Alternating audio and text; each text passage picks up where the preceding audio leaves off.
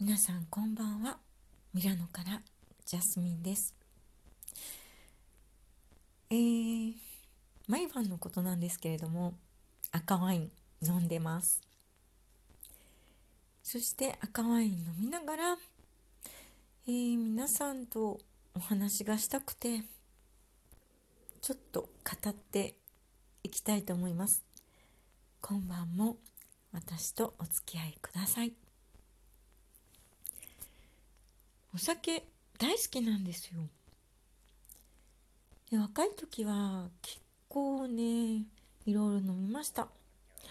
あのお気に入りは、えー、ブランデーだったんですね。石原裕次郎じゃないんですけどもブランデーが大好きで、えー、ブランデーでもロックですね。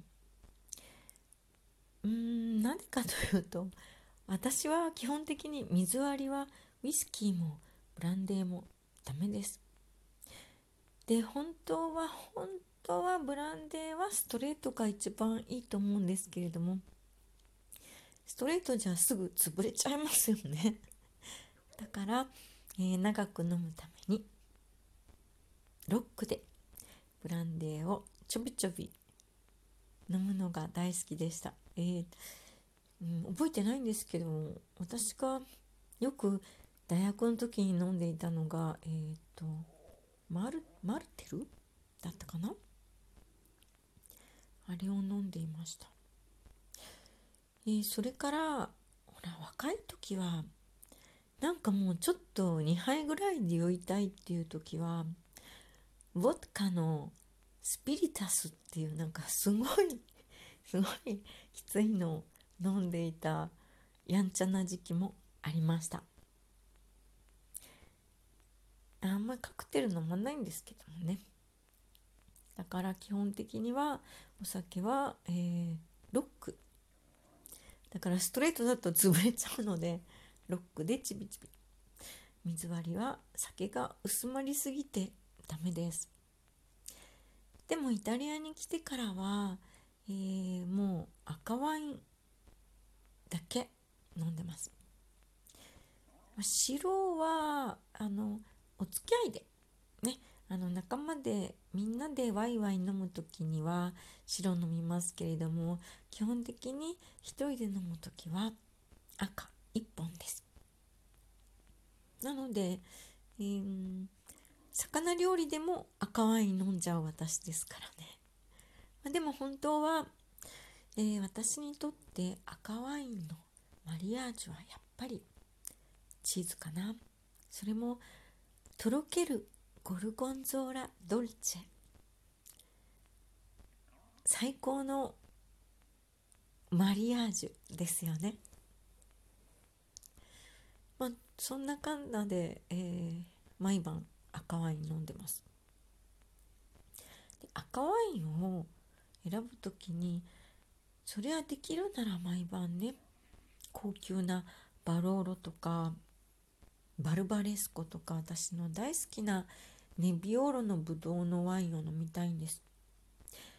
でもそんなレベルにありませんからもちろん。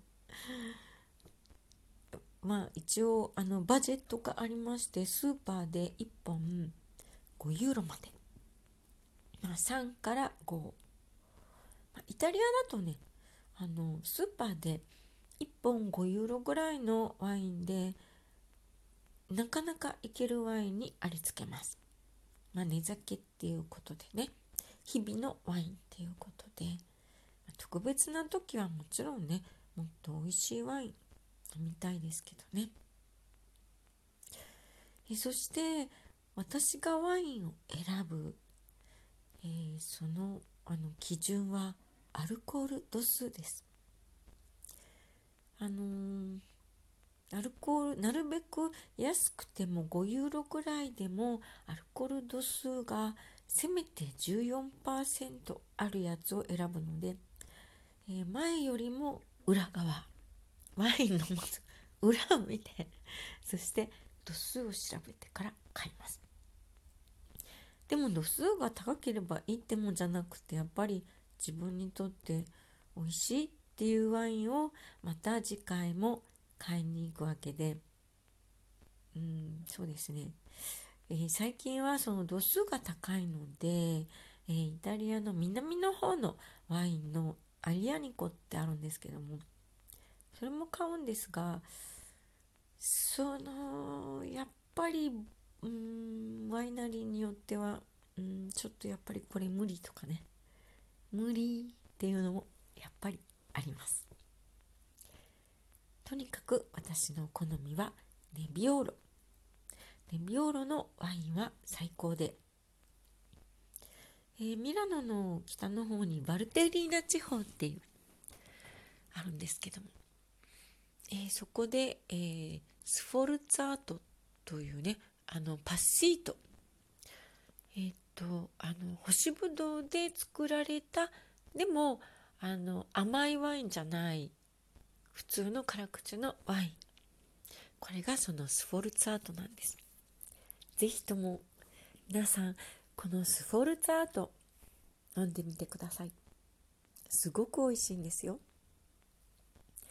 ネビオーロは私にとってはすごく官能的なワインでなんかそういうとちょっとセクシー系に行こうとしてるのかなって思われちゃうかもしれないんですけどそういうわけではなく、えー、すごくこう甘くないけれどもとろりとしてて度数が高いからパンチも効いてそれでもスルリと喉に落ちていくそんなワインなんです。ということでネビオーロのワインぜひとも皆さん飲んでみてください。ネビロネビオーロを飲みながらジャスミンを思いっていただけると嬉しいです。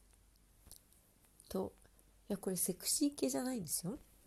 セクシー系じゃないんですけれどもあの誰かに思ってもらうとなんか寂しさが消えるかなって思いませんか、まあ、やっぱりちょっとその寝る前にえー、ちょっと音声をこうして録音して配信するのがやみつきになりそうです。何か世界のどこかにいるあなたとつながって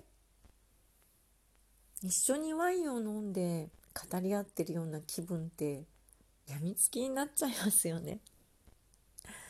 やっぱり人間どこかで一人楽しいと言いながらどこかで寂しいあなた。私も一緒なんです。だからといって誰かと暮らすとかなんか真剣な恋愛とかもう疲れちゃった。そんな人に届けたい。私の声でなんとなく癒されるとかなんとなくほっとするとか、えー、そんな素敵な時間を届けられたらいいかなと思って今話しています。そして私自身もそんなあなたに私の声を届けることですごく安心感を持って眠りにつけるような気がします。なのでこれは子守歌なんです。私とそしてあなたへの子守歌。ということで なんか、うん、笑っちゃうかもしれないんですけれどもね。でも私にとっては心の支えになっています。また今日も素敵な夢が見れるかな？